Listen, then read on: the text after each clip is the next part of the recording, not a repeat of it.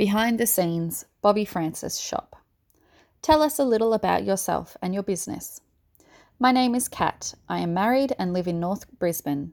My hubby and I are originally from Melbourne, where most of our families still live. In an attempt to keep our life simple, we live in a one bedroom flat where I run my business from. I am thankful to have friends and family who are builders. My hubby is definitely not trade savvy, who have created an amazing space in our home where I make all my pieces. My business is a fun and happy business making statement earrings and accessories. Whether it be a bird, a shape, a pup, or a beautiful flower, every piece is designed to bring delight to whoever wears them. Everything I do is hand drawn and made, and my father and mother now do all my laser cutting in Victoria, which has been a special part of the Bobbi Frances story. What led you to start your business? Oh, wow, where to start? Since I was little, I have always loved creative things. During school holidays, our lounge room was always full of paper, scissors, and glue. I love all things handmade and especially love the idea of simpler times when almost everything was handcrafted by creative and incredibly talented makers. Around five years ago, I was faced with some significant health issues that meant I had a lot of time at home recovering from operations. To help with the healing process, both physically and emotionally, I picked up a pencil and started to draw. These drawings ended up being a gre- greeting card business that eventually morphed into the earring designs that I make today. What inspires you in your work? I am constantly observing the environment around me for inspiration, whether it be something like the pattern on a dress, wallpaper, a visit to the zoo, or the shape of a building. When an idea pops into my mind, I write it down or draw it. What is on when you are working? Music, podcast, background TV, silence. As I work from home, this is very mood driven for me. I do all of the above. Can you share a book or podcast recommendation with us? Hmm, not really a book or podcast, but one of the best things I have heard in recent times was a Find Your Flow seminar. It profoundly impacted me for various reasons. Who is your biggest inspiration personally? For me, it is the creator of all things. I research the things I draw and make, and am continually blown away by the beauty and intricacies of nature not to mention the complexity of human emotions.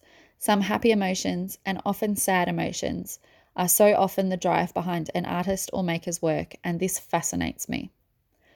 Tell us something people wouldn't know or might not expect about you. I find social media overwhelming. A lot of people tell me I look so comfortable on Instagram, but in reality, it's the one thing I struggle with the most. I love people and I love my customers, but I do battle to keep up with the constant demands of this type of communication. I try not to overthink it and just count one, two, three, go. I am also grateful for the tips and strategies other makers have shared with me along the way. Who are your favourite small business people or creative entrepreneurs? Oh, I could be here all day. Honestly, there are so many incredibly creative people I follow, some with a small amount of followers, others with hordes of followers, all of whom I draw constant inspiration from. Actually, one of the biggest and nicest surprises of starting this business was the support and encouragement from fellow makers. One small business owner I would love to mention is Leanne from Thousand Island Dressing. She owns a beautiful store and supports so many of us. She has offered so much encouragement and guidance along the way for me personally and so many others. Do you have other creative passions, hobbies, or talents? I love plants, music, dancing, food, and travel.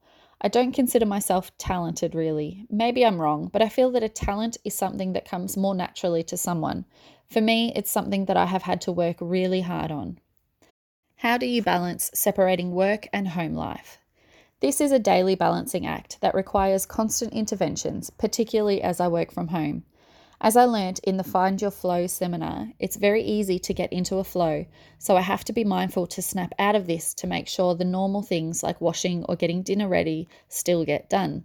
I was very unbalanced on work and home life initially, but now I do set aside a few days of the week where I intentionally spend less time on social media.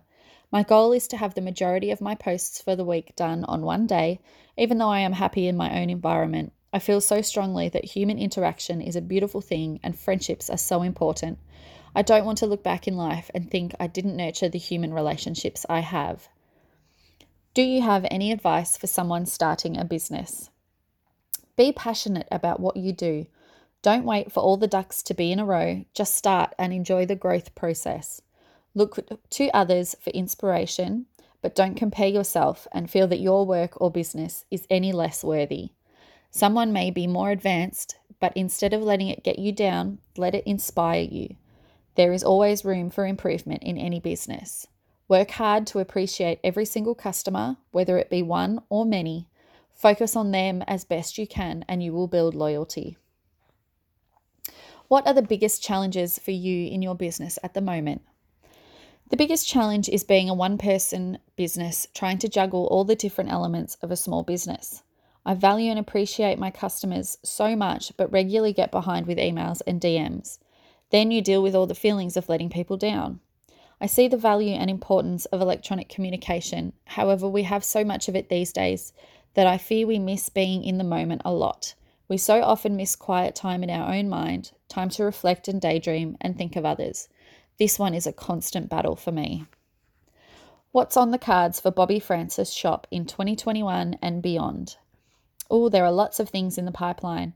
I have recently released necklaces and Alice bands alongside my earring collections, and I always have one eye on new ideas.